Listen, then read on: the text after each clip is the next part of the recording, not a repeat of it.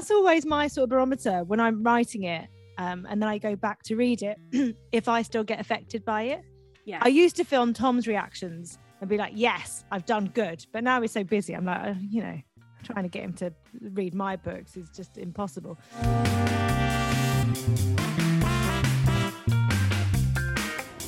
We all know that those moments that people talk about when they say that parenthood is amazing, it lasts like one, two seconds. Like it's so fleeting.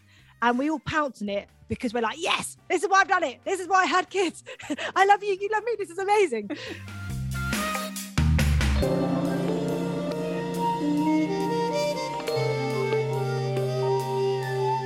I listened to the Lisa Jewell episode by Oh, the did way, you? and I loved that. um, so, uh, so I used to know my first third and my concept, if you like, uh, and where I wanted it to end. And then I started writing with Tom, so the Eve of Man trilogy, and he writes his books properly planned out. Like he will plan what's happening in each chapter. Is it bad to say Um, that doesn't surprise me? I know, I know, I know. Welcome to Bestsellers uh, with me, Natalie Jameson. and me, Phil Williams. And we're very excited about this one because we're both genuine fans, aren't we? We are. It is the wonderful Giovanna Fletcher or G Fletcher or yeah, that's probably it. I was going to say I don't know what her other nickname. Where else were you going then? I, know, I expect you to go, oh, G Fletch, as me and the kids call her. no, um, all round, uh, really genuinely gorgeous human being. Um, I think she's brilliant, uh, so talented. If you are of a certain age or you have got kids, then you'll probably know her from I'm a Celebrity, Get Me Out of Here, which she won uh, this time last year. Um, or if you haven't seen that on the telly, then hopefully you've read one of her 11 books to date. This is her 12th that we're going to be chatting to her about.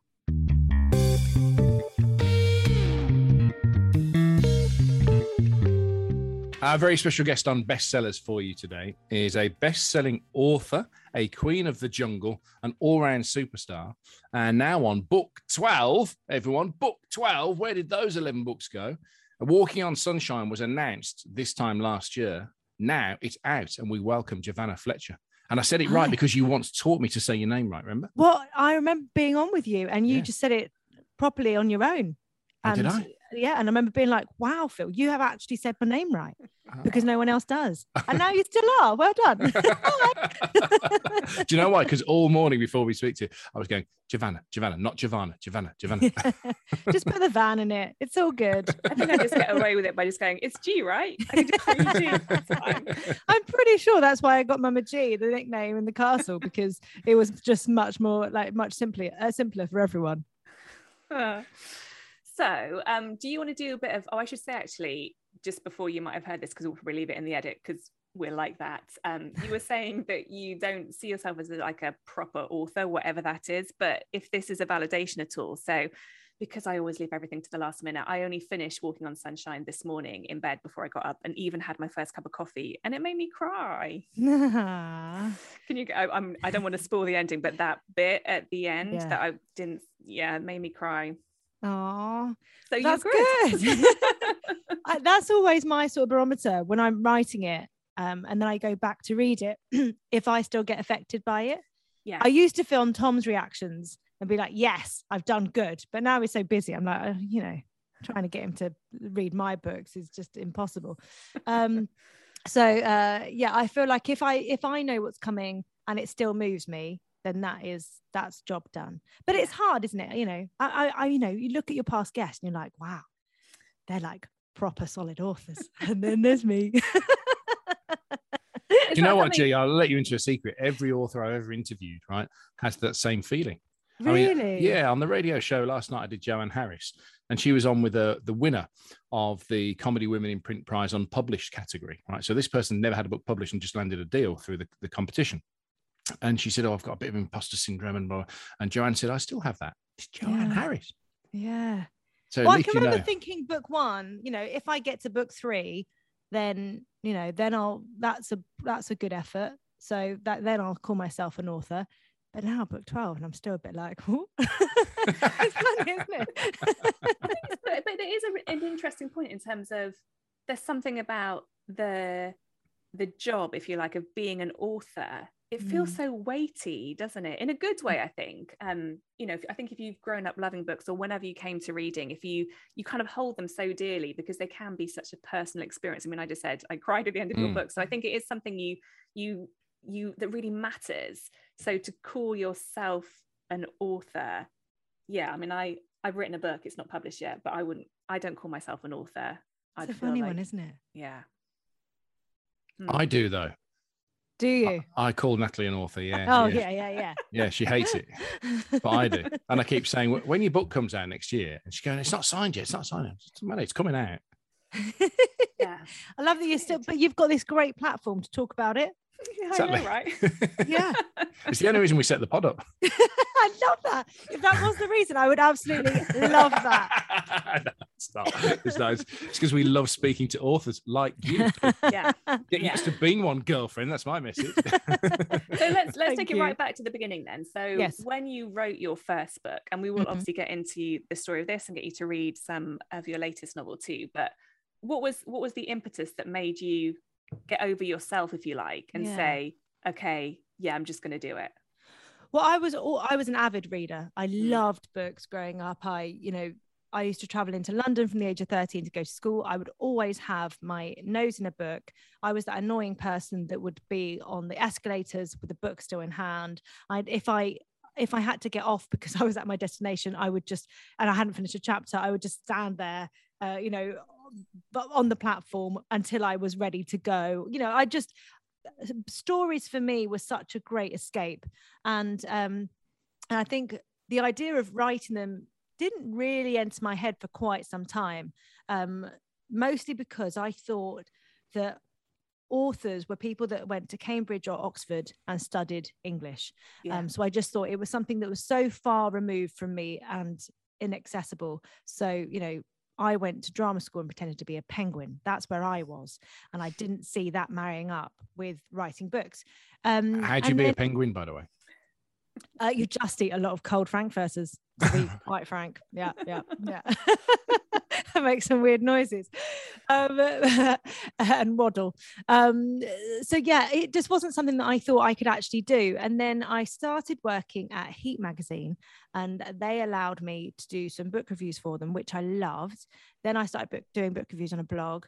Um, and then Dorothy Koomson, the amazing author, one Who's day been went- on bestsellers? Mm. yeah uh, well she invited but, one day i was going into heat um to do i think it was a day where i was editorial assistant for the day um sounds like i won a competition um i was covering um and uh and on my way in it's something really random like he tweeted that i was going in and dorothy was like oh my gosh she looks exactly like the character in my latest book I was like, oh wow, how funny. So we started talking, um, and then me and the amazing Karen Edwards, who used to work at Heat, which you who you probably know, um, we um, we went down quite often actually to meet Dorothy for food and stuff. And then on one of these trips, uh, she just happened to say that when she tells people that that she's an author, they say, "Oh my gosh, I would love to write a book." And she said, "It's it's a, people say the same thing every time."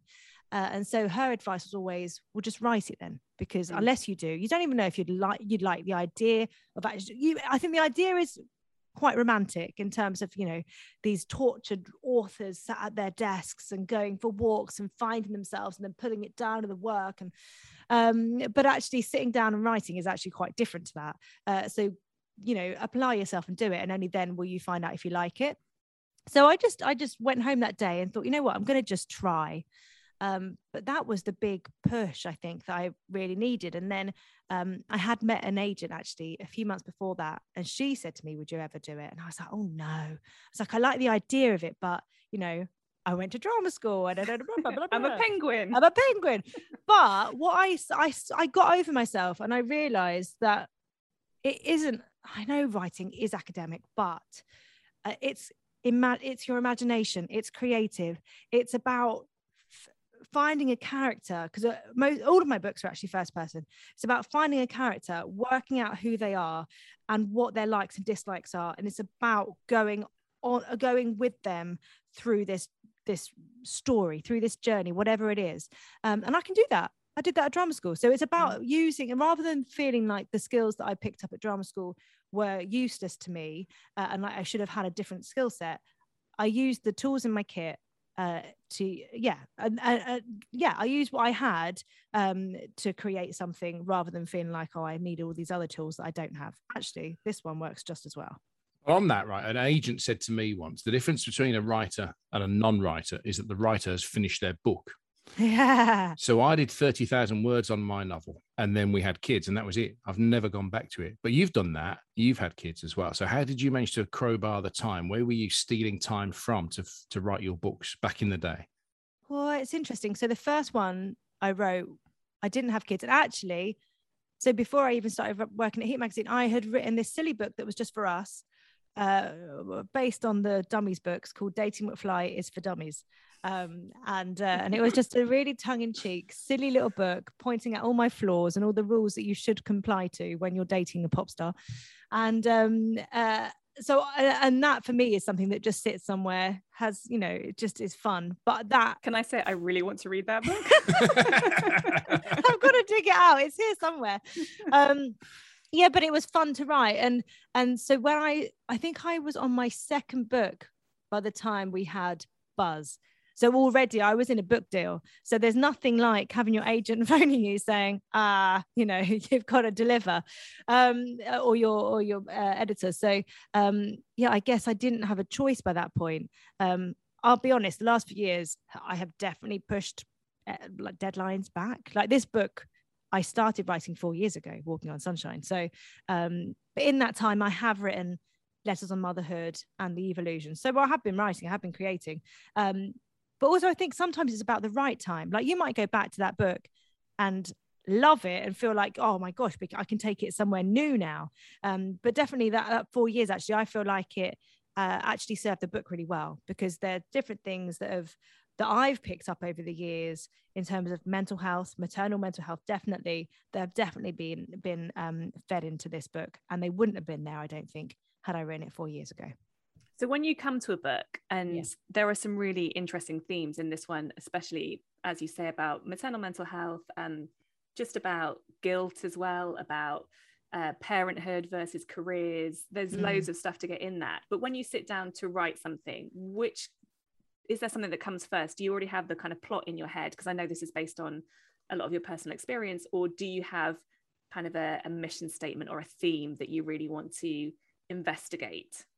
So I came up with this idea off the back of a trek. So I do these treks every year with CoppaFeel, uh, and they are absolutely amazing. Um, we take 100 people, some some of who some have had breast cancer or going through treatment, um, others just want a challenge, and they are the most remarkable thing ever. Seeing everyone outside of their comfort zone, everyone pulling together, and there's something about stopping and taking a breath that is just the most beautiful but shattering thing because you can no longer hide from the things that you're feeling. You have to face them. Um and yeah so i knew that i wanted that to be the thing um within the book. I wanted my characters to go on a trek. Um but actually i didn't want to focus on one person's reason for going or discoveries. I wanted it to be a group. So i think i feel, I feel like it just kind of builds and builds and builds. And that feeling of um you know there's a point where all three central characters kind of go look at their lives and they go is this it you know Mm. um whether that's for Zaza, it's quite a light thing, I would say initially. That you know, the idea of she's just got engaged and it's absolutely amazing. But actually, what about the firsts? You know, there's no more first kisses, first dates, first all that fun stuff. And then Vicky, it's she's just buried in the mother load and you know wondering is this it you know i think most parents will eh, will relate to that feeling of coming like at that part in the day where you're just like oh my how how how have we come to this and is this it forever um but we all know it will pass it will pass um and then you've got I feel Mike like that at the time, then, doesn't it? no no it doesn't Really exactly doesn't. We're in that stage at the moment. You know, the two and a half year old is just waking up. So I mean, I got in from work last night at ten thirty, and my wife had just come downstairs from settling him, and we're just getting into a bit of a chat. And at eleven, he's gone again. yeah That's it, and that's our night done. Yeah.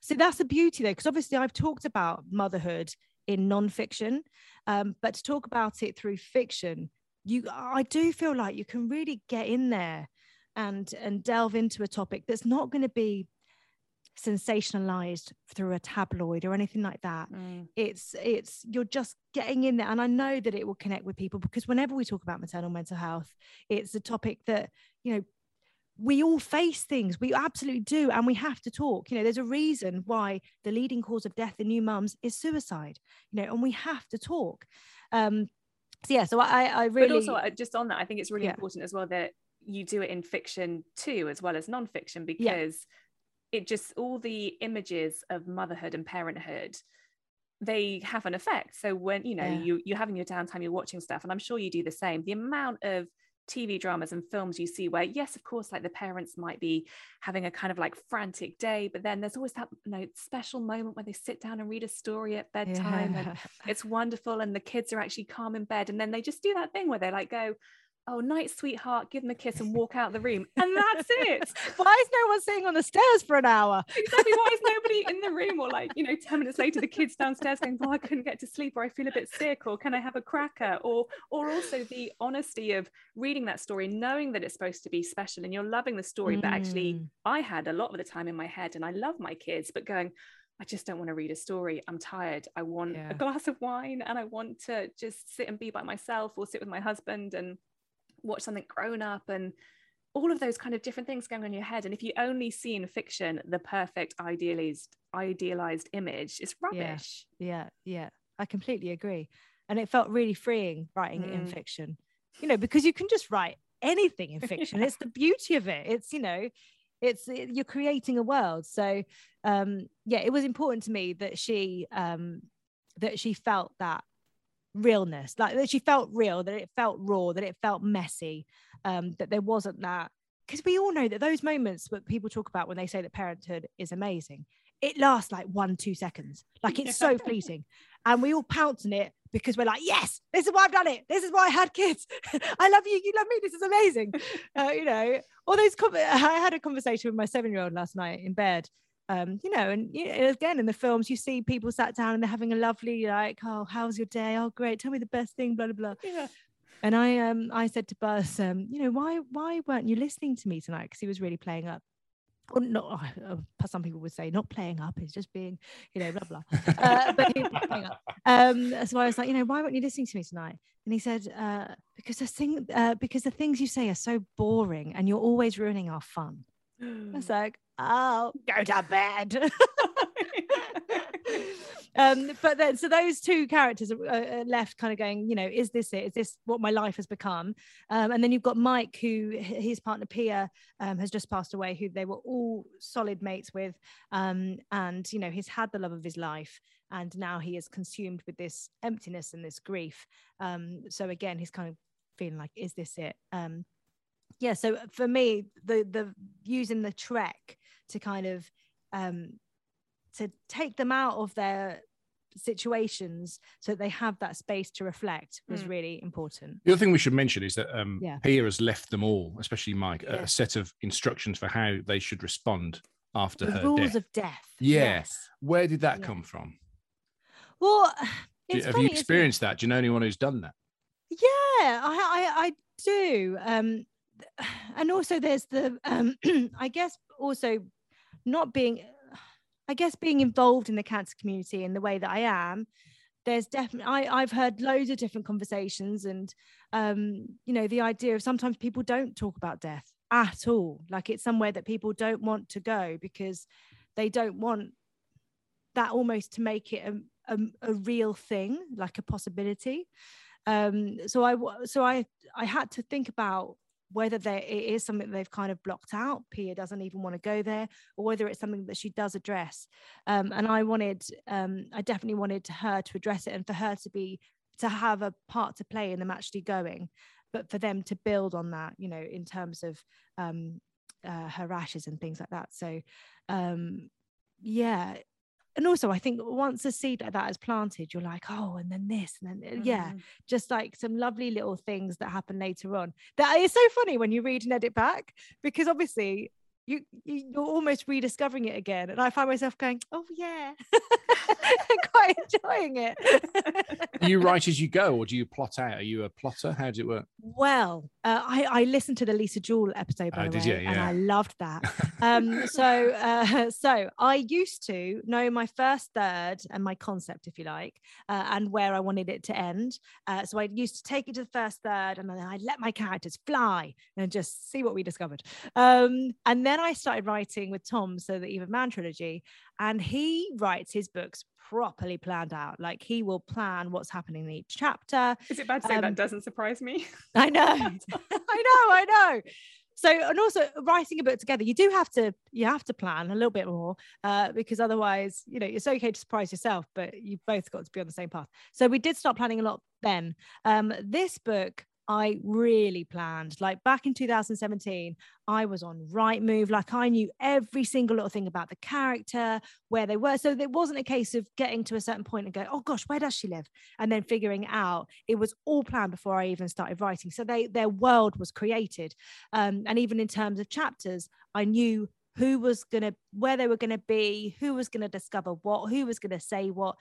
Um, and I was a bit I'll be honest, I was a bit dubious about this method uh, because I can remember growing up playing with my Barbies all the time.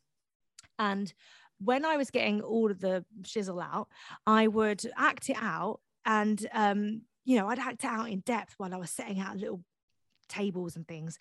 And then when it was all ready, I'd be a bit like, oh, I've done it now. I've just done, I've acted out that scene. I don't want to do that one now.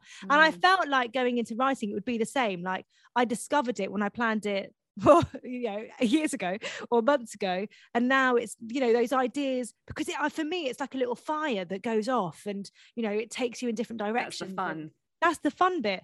But actually, I have found that planning is also fun because of the layers that you know you can only plan so much and actually when you start writing dialogue and things like more things pop up and um you know so there is a lot of uh, beauty to be found in that as well um however i do look at people with post-it notes and i get serious envy in some ways um but i but it also makes me yeah i don't like the feeling of what i do being formulaic and i Mhm. think that sometimes when it comes to post-it notes when it comes to people saying oh no by this amount of words and it's an it's not even a rounded number i think. I think it's literally like a, a random series of numbers. By this number that's the end of your beginning. And then i'm just a bit like let's just see where the characters go. Let's just take them on a journey. And it's got for me it's got to feel right. My editor might be like Meh. Let me show you my post-its. this is what you should have done. Um but you know and i think that i think sometimes when it comes to um right we forget that it's it's it's creative. It's fun it's play. Uh so And yeah, also, so- the other thing I wonder about that, I've heard some of those rules about word counts and where you should be in kind of f- five acts and all this. yeah. And I wonder if if you go back to some of the most heralded books throughout our time, you know, do they fit all of those rules? I suspect Yeah. probably not, because I suspect Yeah. people weren't writing to. If you're writing to a rule, it seems to sap the creativity out of it. yeah and you know that we know with songs it's got to go you know verse song Mm. verse song or the- the bridge goes Middle there eight break. somewhere. there we go um but even then like the rules for songs now are even more detailed than that and you're just like jesus like and me and tom talk about it a lot it kind of saps out the fun of, of it. Uh, so we ignored the rules apart from him verse chorus middle eight whatever. Uh, but um yeah I love then that when Natalie said middle eight, she stood up off her stool as well. look at me middle eight. Middle-eight break. but yeah so I yeah I, I, I do you know what though? I also think that maybe that plays a part in me kind of feeling like I'm I am an author but that there are other better authors but that are more serious because they do it by they stick to the rules But I, I, I think it's a personality thing, and I think it's just like a it's a process. Everyone has their own process, right? But I'll so I'm writing my second book at the moment, which has been long gestating. But that just made me laugh because it, I've got a musician in it, and I've never written a song. Um, I obviously know lots of songs, and uh, I specifically is she's quite a a feisty person. Um, she's heading up to 50 and uh, i've written a line which is i'll probably have to edit out because it's probably shit where somebody says about the middle eight break and she's like ah, in my last song i did a middle 16 break which I don't even know is a thing or if it's going to be bollocks. I think in that same way, I think it like, just it's no longer a break if it's 16. That's that's my limited. It's another verse or it's Yeah. a chorus or Yeah. whatever. Yeah, but I think, Another I think it's that thing of like just wanting to not conform, right? And yeah yeah and i think you know being a writer it's a creative thing so you don't want to be told yeah that here are the set here's the rule book yeah, in fact i can remember a mate of mine sending me stephen king's writing book yeah, I've Oh yeah, that. on writing. on writing yeah I, I didn't open it because I just thought, you know what? Actually, would you know what that would do? Confuse me. What I've got going at the moment is kind of working. you know, I'm writing the books, I'm enjoying the books I write. People seem to be enjoying them. Uh, so yeah, maybe at some point, I, I I worry that if I was to go to like a lesson in writing or read books like that, it would confuse me even more. Yeah, I know what you mean. But I think it's a good point too in terms of just people who think they can write or are allowed to write or not. Um, you know, I, I went to university, I had there were some English elements in my degree, but the worst A level I got was English actually. And I'm Mm. still really rubbish on, you know, tenses or when the kids come home and they're talking about like past imperfect or you've you, you've done the wrong tense here. I'm like, have I? Like I I don't know what I've yeah. I don't know what I'm supposed to be using. And part of me thinks if I knew everything, actually, I'd find that really stifling. Just tell the kids that if you've lived a proper life, your past should always be imperfect. There you go. There you go. I like that. I like that a lot. But yeah, I think um I think it's all about telling the story, and I think you've got to use your instincts for that. I, I Mm. for me, I think instincts are are better than a rule book. And I also think something you said earlier, where you said that um, there'll be other writers that are better than you and more serious. I think the whole point of this podcast, actually, Nat, isn't it, was to get away from that feeling of, of important books and non-important books. Yeah, Yeah. A book either brings you pleasure or it doesn't. yeah, but there's so much snobbery in every single field, isn't there? Whether I know, but music, it's got to be got rid of. We need to get rid of it. Yeah, It's just it's harmful. It actually stops Yeah. people picking up books. I mean, one of the th- well, I know you need to read for us in a second, but one of the things is on my list of things to ask you is this is you know I've repeatedly when I Google you, you come up and, and with the sentence one of the most successful women's fiction writers, and I'm like, Mm. But I'm a man, so does that mean I shouldn't be reading this? it's funny, actually, it? it's I quite enjoyed it, and so do you know what I mean? It's like why should I be automatically, from a marketing point of view, excluded from this book when actually there's a lot of enjoyment in it for me? And really, what am I reading for if it's not enjoyment? That's the Well, only, should be the only purpose. 20 years ago we would have been called chick lit and then Yeah. those people had a problem with that it, it's funny isn't it i um i growing up read chick lit and loved it so therefore to become an author that was in that category i felt really proud to be a part of that um it was only when we did an event i did an event with another author and she took serious offense offense to the term i was a bit like oh she was like you know would you go around calling everyone here chick and I was like, yeah, I actually would. Say that as a problem. um, yeah, it's weird, isn't it? How we're all categorized and, um, you know, but I, I'd like to think, yeah, yeah, I'd like to think men can read my books. It's weird, isn't it? Even when I say what book I, what books I write, right? I'm like, yeah, I'm a women's commercial. uh, Like, uh, what, what is that? Yeah, I know, I know, and uh, I suppose I feel strongly about it from a male perspective because I don't want other blokes to be missing out on great books that I've got Yeah. into, and I think it's the same with rom coms, isn't it? When I grew up in an era Mhm. where you know you'd go and see Commando, but you wouldn't. Would you go and see Top Gun? You know, I didn't go and see Top Gun only later in life, and it's like, Is Top Gun a rom com? well, kind of borderline, isn't it? Really, there's, there's a bit of both, bit of rom com, bit of action in there. Do you know what I mean? It's not com, but a bit of rom. Do you know what I mean? and yeah, it's kind yeah, of yeah. um. the There's a bit of I'm- I'm getting to windswept straddling a motorbike. is, is why we seem to think that if basically what they're saying is what the marketeers are saying is there's some emotional depth to this, so therefore men won't be interested. That's the bit that sticks with me. Mm. Yeah. It's interesting, isn't it? Yeah, I would if I had to say what my books were, I would say they're about people and relationships and there's always an emotional element to it, Yeah. I guess. Which Yeah, I think I you could, you could apply the same to well, you could apply that same to Dickens and Austen, right? Yeah, yeah. Um, Yeah. Don't lose sight of that, G. She's just compared you to Charles Yeah. Dickens. That's the take that takeaway from this pod. oh yeah, I think we can paraphrase that to just like Dickens and use it on Amazon. There exactly. Yeah. You're welcome. Five stars. Can we hear a bit then? yes. Okay. So this is um, Mike. Um, and uh, Oh yeah, because we should explain all Yes. as you've already said. You write everything in first person, but there are Yes. three first person voices in this. So you do you do tell us at the start of each chapter whose chapter it is, yes, but they're absolutely. all first person. it's all first person. Um, so in this chapter, Zaza and Vicky have been over and they have been um, clearing out Pia's things, which was a pre-arranged uh, date as well. Um, and they have just left. That was never going to go down as one of life's more enjoyable days. But I have to admit, I'm relieved as I shut the door on Vicky and Zaza at the end of the night and begrudgingly grateful to Pia for making sure we came together to do it. Her funeral was a day of reminiscing with others, but today it felt like those memories were tangible and led by Pia because those clothes were ones she decided to see hanging in her wardrobe. They meant something to her. Turns out nothing is quick and easy when you're saying goodbye to the love of your life. I guess the pain and heartache are the only exceptions to that. They both come flooding in and floor you before you have a chance to fathom what your life has become. Everything else is slow and agonizing, creeping and lingering in the darkness. I didn't realize how many clothes Pia had. Although, in her defense, her bulging wardrobe wasn't because she was a big spender. Rather, she liked to keep hold of everything. Even clothes that were covered in moth holes or stains had still been afforded space. I felt bad placing them on the dump pile when she clearly wanted to give them a little bit of extra lifespan. If Vicky hadn't taken those boxes with her and offered to do the trip to the dump, I don't think I'd have ever left the house.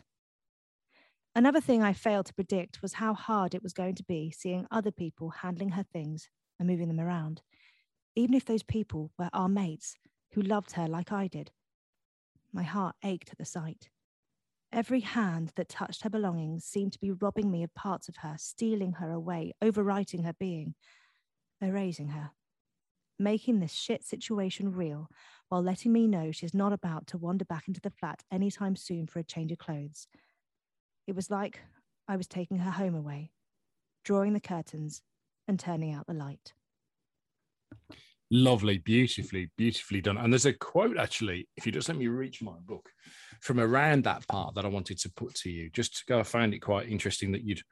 I often think that nothing ends up in a book by accident. Do you know what I mean? Mm. Um, and um, you don't really need much context to this, but um, the quote I picked out to chat to you about. Um, let me just say who's saying this. This is Vicky. We're not meant to feel this way about our bodies anymore. We're meant to embrace all our imperfections and wear them with pride. That's what us women are meant to do now. It's hard to admit, but some days I don't feel like doing all the things I'm meant to. And I Mhm. wanted to talk to you about that because Yeah. um, I'm not sure there's the same pressure on men and men's bodies. And it's almost feels like we've it? gone from being you, you you're meant to be this perfect shape, and now it's like, oh no, embrace your shape Yeah. and you're the shape you want to be. But even that feels like it's coming with pressure. Yeah, absolutely. Like you can't talk about dieting now or exercise is seen in a very different way, which is amazing. And I'm all for it. But there are days where I think as a woman, you can look in the mirror and just go, ugh. You know, it's okay to accept that, that that is a thing. Like, I don't think, and I, and I think unless you accept that that is also a thing, um, those other days can't exist. They can't happen. Um, because I think it, but I think women's bodies especially change so much. Mm. You know, I know I know that men's bodies do, but you know, they go through such monumental changes. And um, you know, and I've likened it a lot recently to our minds. Like our minds change so much from the age of 18 to, you know, our 30s, 40s. Uh, and that's never seen as a bad thing. All of our life experiences we learn from, we grow from. If we were the same person mentally as we were at 18, we'd be silly, you know, it'd be ridiculous. You'd be a fool.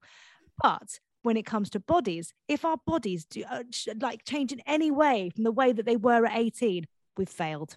Why? Yeah. Because it's exactly the same thing. Our bodies change because they they take us through life. You know, they help us through loss, grief.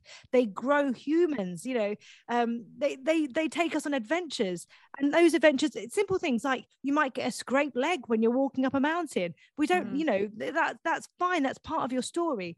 Um, and I think we should see our changing bodies, all the lumps and bumps or whatever. And then when we get older and actually then we drop completely, all that weight falls off. And people, you know, as women get older, I think it's the opposite. And it's the kind of you know i think of my nan and stuff and like lots of saggy skin and bones and things like that so i think your body just generally changes so much and it's just a part of life um and i and i do think that we have to accept it um but there, yeah, there is this and pressure. talk more honestly about it as well. Yes, yeah, mm. absolutely. Um, but it's yeah, it's it's that it's that it's that thing that we've all got stuck into where we're constantly saying it's fine, and actually, it's fine not to feel like it's fine, uh, and to voice that as well, yeah. and because otherwise, I think um, people are constantly going, "Oh, I should feel like that. Why don't Why don't I feel like that?" it's fine. Like you know, sometimes sometimes you wake up and I don't know, you don't fancy a certain breakfast that you've had every day. You know, I, I don't know. And yeah. so, uh, well, it's, it's weird. Like I can remember, even though, so I've had two kids, and even though the second pregnancy, I didn't feel as well as I did with the first. The genuinely the happiest I felt in my body is when I was pregnant both times mm. because mm. stupidly my brain would think if anyone th- looked at me and thought, oh, she looks fat, she must be pregnant. I actually was. Yeah. there is a thing in that, isn't there? There is such a thing in that. It's like I, I, I definitely said um, when I was pregnant with Buzz, I felt more womanly and proud in my body than yeah. ever before because I wasn't trying to hide yeah. lumps and bumps. No, because exactly. It was fine. My body's doing a thing. Yeah. Yeah. Yeah. Yeah. It was great. But just to pick up on that bit, so a bit I wanted to read, which is from quite late on in the book. So I'm not going to say which character it was. Okay. But um, you write, uh, growing up, I was terrified of change, of changing. It always seemed like the biggest insult to be told, you've changed. Um, and then later on it says, uh, I would now argue that to be told you've changed should be seen as one of life's better compliments. Right, my reply to it would be a great big thank you. Yes, I've changed. Thank you for noticing. right, it's it? true, isn't it? It's so true. Do you remember growing up and having that? So uh, he's changed. Yeah. Oh, he's gone above his station. You know. Usually, in my, in my experience, G, it comes with um, developmental or stage changes in life where you're not there yet.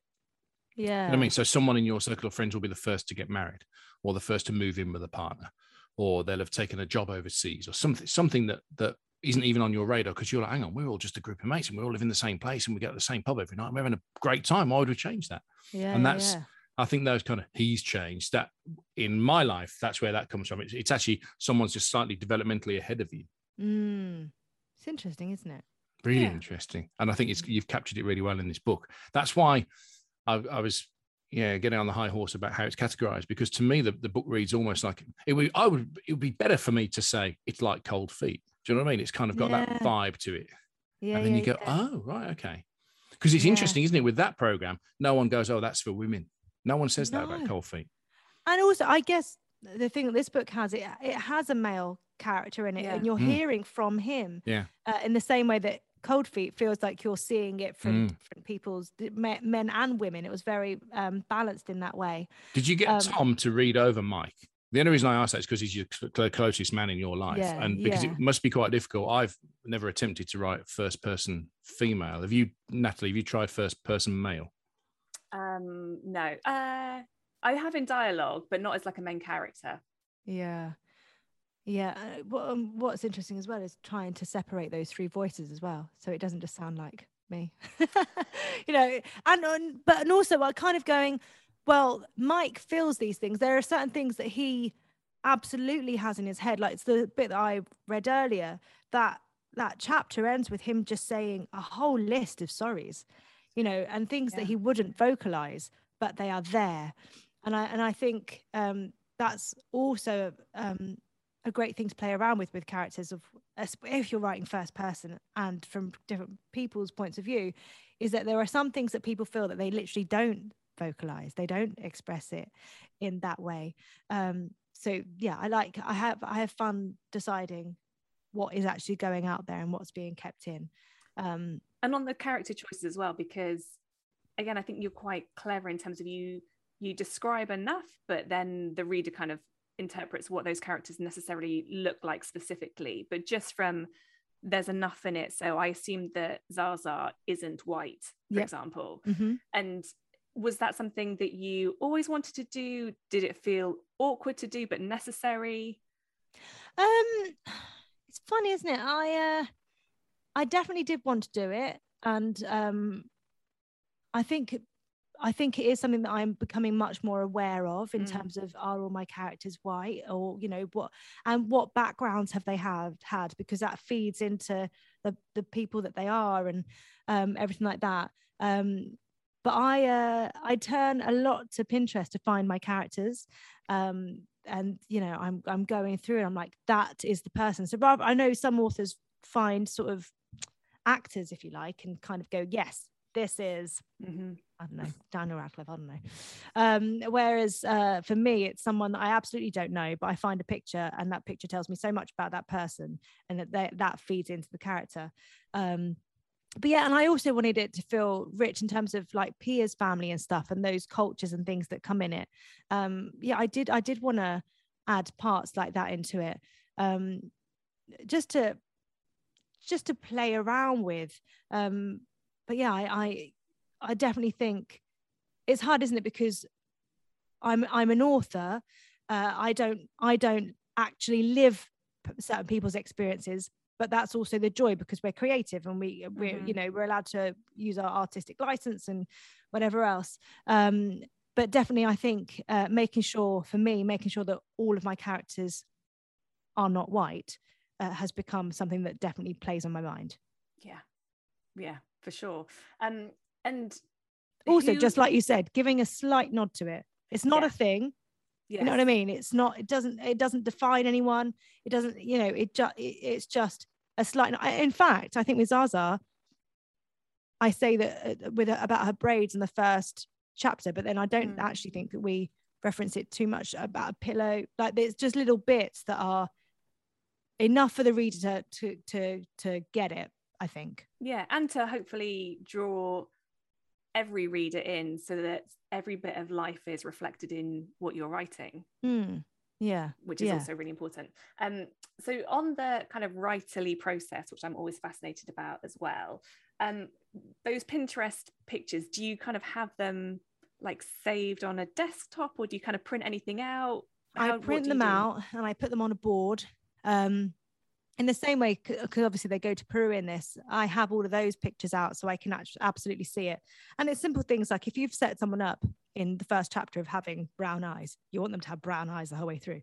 So that is, you know, and even though you won't reference the fact that they've got brown eyes, you want to be able to see it when you're visualizing it so you can write it. You want to be seeing what that character is seeing Mm-mm. um so yeah i absolutely print it out put it up um, and have that as um as a reference. And also i think when you're writing someone um writing from someone's point of view you almost want to see that picture so you can get kind of get yourself there like would that person say that? Am i just li- th- th- th- that's not mike you know? Mm. i think it's for me rather than having it on a desktop it's like notes you know? I love writing notes and that has to be done with a pen and a piece of paper. It can't be done on a screen.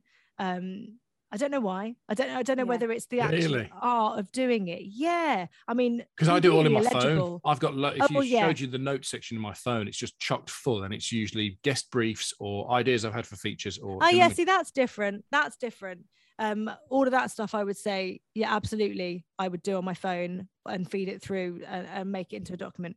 But when it comes to um, writing books, I I am a pen and paper girl until I'm actually writing. The actual book goes on the screen, Yeah. but all the stuff around it. And I think it's something about the art of writing. It's almost going through your body and your brain a little bit more than just typing out um uh typing out on the keys. And are you a stationery fiend as well? Oh, I uh no, I don't let myself get distracted in that way. whatever piece, whatever pen works, I'll Right. use it. You're not like, oh, I'm going to do a new book, so I must go to Paperchase and get a brand new book and a brand new pen. And And also because I know really I'll write a certain amount down, but then you know that's an empty. Like, most of the book's empty. So hmm. I also know. I read something recently about an author saying that they have a different scent for a book. So as a as a as a guide to help them get back into the story if they're doing other things, they'll maybe they'll buy a different candle, they'll get a different perfume for each story and use that as a connecting way in. that's a you have a- very actuary way of doing it. Is it? Ab- but absolutely. if you want yeah, to be yeah, a yeah. penguin, if you want to be a penguin, you get the, the raw fish candle. right. yeah, and you are there. Yeah, absolutely. yeah, or just in my case, just a, a you know a little bit of Frankfurter, then you're a penguin. um, but yeah, absolutely, like little things like that um really set this music helps as well i think with Mm. well what's interesting about music is that it needs to um almost fuel the scene or chapter enough but not create it if you get me so you have to still do that with the writing but help have the music like push you forward because you don't want to say dear reader while you're reading this chapter could you just read could you just play savage garden in the background? That'll get you there you know? It's still got to it's still to be there without that um you know that extra bit behind it. I, yeah, I Um, find what if I get if I'm lucky enough to get into a zone of writing, it kind of you know, and it's all kind of coming out, and I found an album that I listen to. I'll listen to it just repeatedly yeah. in a kind of weird, not in a punishing way, but I just have to keep listening to that to stay in that zone. A, a mate of mine, AA Dhand, have you read any of his books? no um, Amit Dhand. They, they uh, their detective thriller set in Bradford, and he's um, created an Asian detective lead, and they're all kind of quite um, claustrophobic books. So in the first one, it's 24 hours to solve this problem, and then they okay he does it on those kind. of, And so in order to to get the tension right, he writes to the Dark Knight soundtrack. And late at night, so he writes around midnight, puts the Dark Knight soundtrack headphones on, full blast, and then starts writing. Oh my gosh I like know, imagine triggers, right? Yeah. Um, I just had one more question on Walking on Sunshine, which I Yes. don't expect you to be specific on. But having read uh, some of your other books as well, I haven't read every single one yet. Um, but I feel there are there are some passages in this book that that feel so honest. I know this is an awful question that people often put to authors, but would you say have you tried to put some real home truths about yourself in this book hopefully disguised enough that nobody will be able to go oh is that you but have you re- did you feel like a kind of a bit of a an opening that you could just go to some other really quite deep and interestingly emotional places Um, that's an interesting one. I I've answered every question with that at the start. um, I find when you're writing fiction, using real life really difficult because it's it's it's almost stifling in some ways. yeah Um, I think I use my acting side and kind of see how far I can push where that person is. But at the same time, when you're acting, there's always a part of you that you lean on. That is that is your truth, I guess. Um, so yeah, and I, yeah, and I, I yeah, yeah. I think, guess you use you use your experiences and you push it, and um, you use that to help the characters explain how they are feeling. Um, but yeah, there are definitely some passages that were difficult to write Mhm. um, because you you know you connect, you relate, um, and I, I guess that's that's the key. You're relating to it, you're connecting to it. It's not you going, oh my gosh, I have felt that darkness that Vicky feels, Mm. but I know that it's there. You know, I know Mhm, I've mhm. seen the edges of it. Um, and when it comes to grief and things like that, I think there are lived experiences. Um, and because I'm not writing crime or horror, uh, I guess I can lean on my own experiences a little bit more. Um, but yeah, but not too far that it becomes a hindrance. Did you ever have a moment where you were as you were typing something, you finished the paragraph and you go, "Where did that come from?" Oh yeah, those sort of paragraphs as well. I'm usually like weeping my eyes out, just kind of like getting it out. Like, um, yeah, and and going back and and reading ones like that, you're just like wow, wow. like and then not wow at my work. I know what you mean. No, you mean, "Wow, but- where did that come from?" Yeah, Yeah. yeah, exactly. Yeah. You didn't Uh, know does you it, had does that it in ever you. start and again Yeah. i don't mean this to be prying but does it ever start conversations that you hadn't expected at home so my husband's reading my book at the moment which he hasn't read yet he keeps being like obviously he can recognize more of me in it than other people would but he's like do you want to talk about well, it's interesting. So maternal mental health is something that I talk about anyway. Mm. Um, so um, I don't think it started conversations at home quite so much. Um, maybe in terms of death, actually, I think death Mm. is a conversation that we don't talk about because we don't want it to be something that's you know right there. what Um, about the bit I thought, yeah. uh, G, was uh, Yeah. quite early on when Nick Swan's off to LA. I didn't Oh, know yeah. if there was any any of those kind of, you know, with Tom being on tour all the time. no, do you know what? It's all right. I think there is that funny thing when you're in the middle of, you know, chaos and uh, you know, your other half phones from somewhere sunny and isn't living in that chaos, but then riles the kids up. I think there are definite uh, moments like that, and it doesn't have to be in the situation that we're in. I think most most families who partner has to go away for work will know that experience. Um, you know, they don't mean any bad by it; they just want to speak to their kids. But then the aftermath of that is left with the person Horrendous. that is there. Yeah, exactly. Um, yeah, funny things like that. I wonder, yeah, I wonder if Tom will read the book and go, "Oh, yeah, I shouldn't do that, really," or maybe I should phone them earlier. And what's been Natalie? What's been the conclusion of your when your husband said that to you? Have you had conversations or not? Have you just said no, no, it's just a book? no, uh, was I'm again I'm the world's worst liar, so I'll just be like, "Mm, maybe, or, or think, Wow. oh, should I disguise that a bit more? Um, is what is what I'm thinking. But then again, it's just like disguising it from him. So I think it's I think it's a good thing. Um, I'm I'm the most nervous I've been having him reading it for sure. Oh, really? Well, yeah, because he he doesn't really sort of read. He's very much into sci-fi, and um, so the books he reads aren't like the commercial fiction that I've written. Uh, so I'm sort of nervous and on what he thinks about it and whether he thinks it's any good as well. But as he repeatedly says, you don't need me to validate your work. I'm like, no, I don't, because I'm an empowered woman and it's fine. But yeah, Yeah. I've got one more um, non-book related question, but Yes. podcast related question, if that's all right. Yeah. Um, I feel like because this has gone well, I feel like we can share with you now that we were so excited that you said yes. Right, we were Ah. genuinely excited that you said yes to our podcast, and then I'm thinking. We're excited to have you on, but you had the Duchess of Cambridge on. How, how did you manage that kind of Duchess of Cambridge? How did you manage those emotions? Um, well, it was in the flesh, um, and uh, and luckily we had ha- I'd met her the week before, uh, and we had we were at a royal engagement at, in a nursery, so we were walking around a bit before that.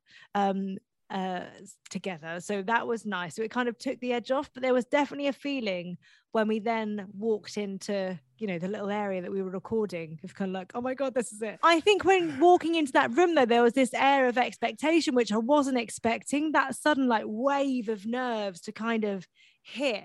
Um and we both actually said at the top of it how nervous we were because at that point she wasn't doing things like that. She definitely hadn't been on any, on any podcast. She Mm. wasn't speaking to people in that conversational way um but what i, I hadn't thought about that. That must have been a, Mm. so. The balance is she's nervous because she's out of her comfort zone, but you're Yeah. also out of your comfort zone because you're dealing with a senior royal. Yeah. Yeah. Where you all know there are rules. But even if people haven't told you the rules, you're just assuming there are rules. Yeah, so, yeah. you know, will I get my head chopped off if I say so that I shouldn't? Yeah, it was a very, very strange experience. Um, and obviously questions were sent over beforehand. Um, so she did know what was coming up. But the way that I work is the same way that you two appear to be working is you do the work and then you forget it. So the questions that come out, you know, it's all built on the conversation. Shit, she's rumbled us. She's rumbled us. no, but I was gonna learned yeah. a long time ago. I remember doing um, a Facebook broadcast years and years and years ago. Um, it was a live thing. It was a real big production type thing. And I was talking to a certain person, and it was literally, I got there an hour before. They ran me through everything very, very quickly. And there was, um, as part of this 50 minute broadcast, there was five minutes with this person. And I had to ask him a series of questions. Uh, so I asked him the first question, uh, started listening to his answer, and turned back to this whiteboard uh, to answer the next, it was a flip chart thing to get the next question. And he stopped talking because I wasn't listening anymore. I was like, no, I am, I am listening, but I also need to know where we're going with this. Uh, but it was a massive lesson in terms of just forget it, No, what, Yeah. know roughly, and then Yeah. forget it. Um, you know, so it's all in the prep. So, uh, yeah, for It is in me, the prep, but it's also in in a podcast as well, right? Which is obviously what I've just done by talking about my husband reading my book. Is that you sort of forget, which is stupid because we've all been on the radio, we've all done broadcasts, we know where these things can go, but you you just sort of forget that other people are are listening, Listening, and you're like, yeah. oh, I'm enjoying this chat. Yeah, so let yeah. me it's just described as a very safe space, which is actually quite scary. I come off of other people's podcasts and I think, what have I what said? did I say? Yeah, yeah. oh dear. Should we get Yeah. some recommendations from you? Yes. Just need some other books that you've loved in the last year or so. Doesn't matter. They can be new, old, fiction, non-fiction, coloring books, anything. And if you haven't got one of Tom's books in there, then obviously you hate your husband. And Uh, I will put the Christmasaurus picture book in there. Uh, it's done very, very well. Uh, great, great Christmas present. Um, but also, uh, Me Before You by Jojo Moyes. It's Oh, always up there. It's yeah. just, you know, um, I read. In fact, Dorothy Koomson recommended it one day on the beach, um, and she couldn't believe that I hadn't read it yet. So I, I went away, and I remember I was packing it for a flight to New York, thinking I'll read it when I'm there. And as I was packing, pre-kid days, clearly, um, as I was packing, I picked it up and I started reading it. And I read half of it before I'd even put it in the bag, put it in the suitcase. and then the whole flight to New York, I was literally just a weeping mess. Like it affected me so much. Um, and I think it's such a thought-provoking book and just yeah, just beautiful. And that, you know, that's when we talk about rom-coms or this Mm. women's commercial fiction yeah, yeah, yeah. and it actually the way it hits certain topics and ideas and things is just yeah it just blew my mind so that for me i know it's an oldie but it is still very much up there as um, one of my faves um, and then the other uh, book that i read more recently is unlost by gail muller who um, she was told uh, she had all sorts of chronic pain and things and she was told that she uh, would be in a wheelchair by the time she was 40 um, but instead she was walking the Appalachian Trail uh, across America, um, and it is just brilliant, like brilliantly read, captures her journey. And again, it's that Trek thing of uh, of going to this really quite exposing place. Um, you know, and, and it's a very long trail. She was away for months, and the Yeah. characters that she met, and um, the things that she found out about herself, and that's why I love treks because I think you find out things about your, yourself that you're not expecting, um, and you have to face things that you've kind of shut away a bit. Um, so yeah, that I I actually what I did with that one is I flipped between the two of audiobook and actual physical book, Hmm. um, so I can go Ah. off and do my walk. So I, then I find my page when I get back to the book. And another book that I've just read actually that I absolutely loved uh, was Claudia Winkleman's Quite. Um, oh, just and again I did the same thing where audiobook and book. Um, and I don't think I expected to laugh and cry as much as I did. I think Mm. it was super like she's clearly a very intelligent woman who just has a wicked sense of humor um and and i think uh yeah it was it was really insightful actually to see uh and to to read and to listen to her takes on various little things because it's not really it's not an autobiography but it is it's her thoughts on a whole list of different topics i guess Yeah. um we were talking yeah. about that the other day on on the radio actually and, and i was sort of saying how i quite like that this new thread that seems to be coming out of celebrity autobiographies or not is actually um leaning more on the strengths of the individuals writing those so you get those autobiographical details but you're actually you're building on something that feels a lot more true and authentic for the people writing it whether it's like a self-help thing or it's as you say kind of thoughts on whatever that might pop out of claudia winkleman's head um yeah it just feels a better way to go Yeah, I, I thought it was done really, really well. Um, yeah, and I absolutely loved it. I properly cried. And that brings us back full circle to me crying at your book at the start. Oh, gee, it's been an absolute pleasure. Thank you so much. Ah, I hope it made sense. I don't know. Doesn't I matter don't if you know. haven't, right? Yeah, true. In the Yeah. edit, Phil, just make me sound good. Yeah, don't right. don't worry. I'll do that. I'll put some big Thanks. EQ on you and beefy you right up. We'll have you- voice really- We'll have you sounding like Pete Tong before the end of the episode. G continues.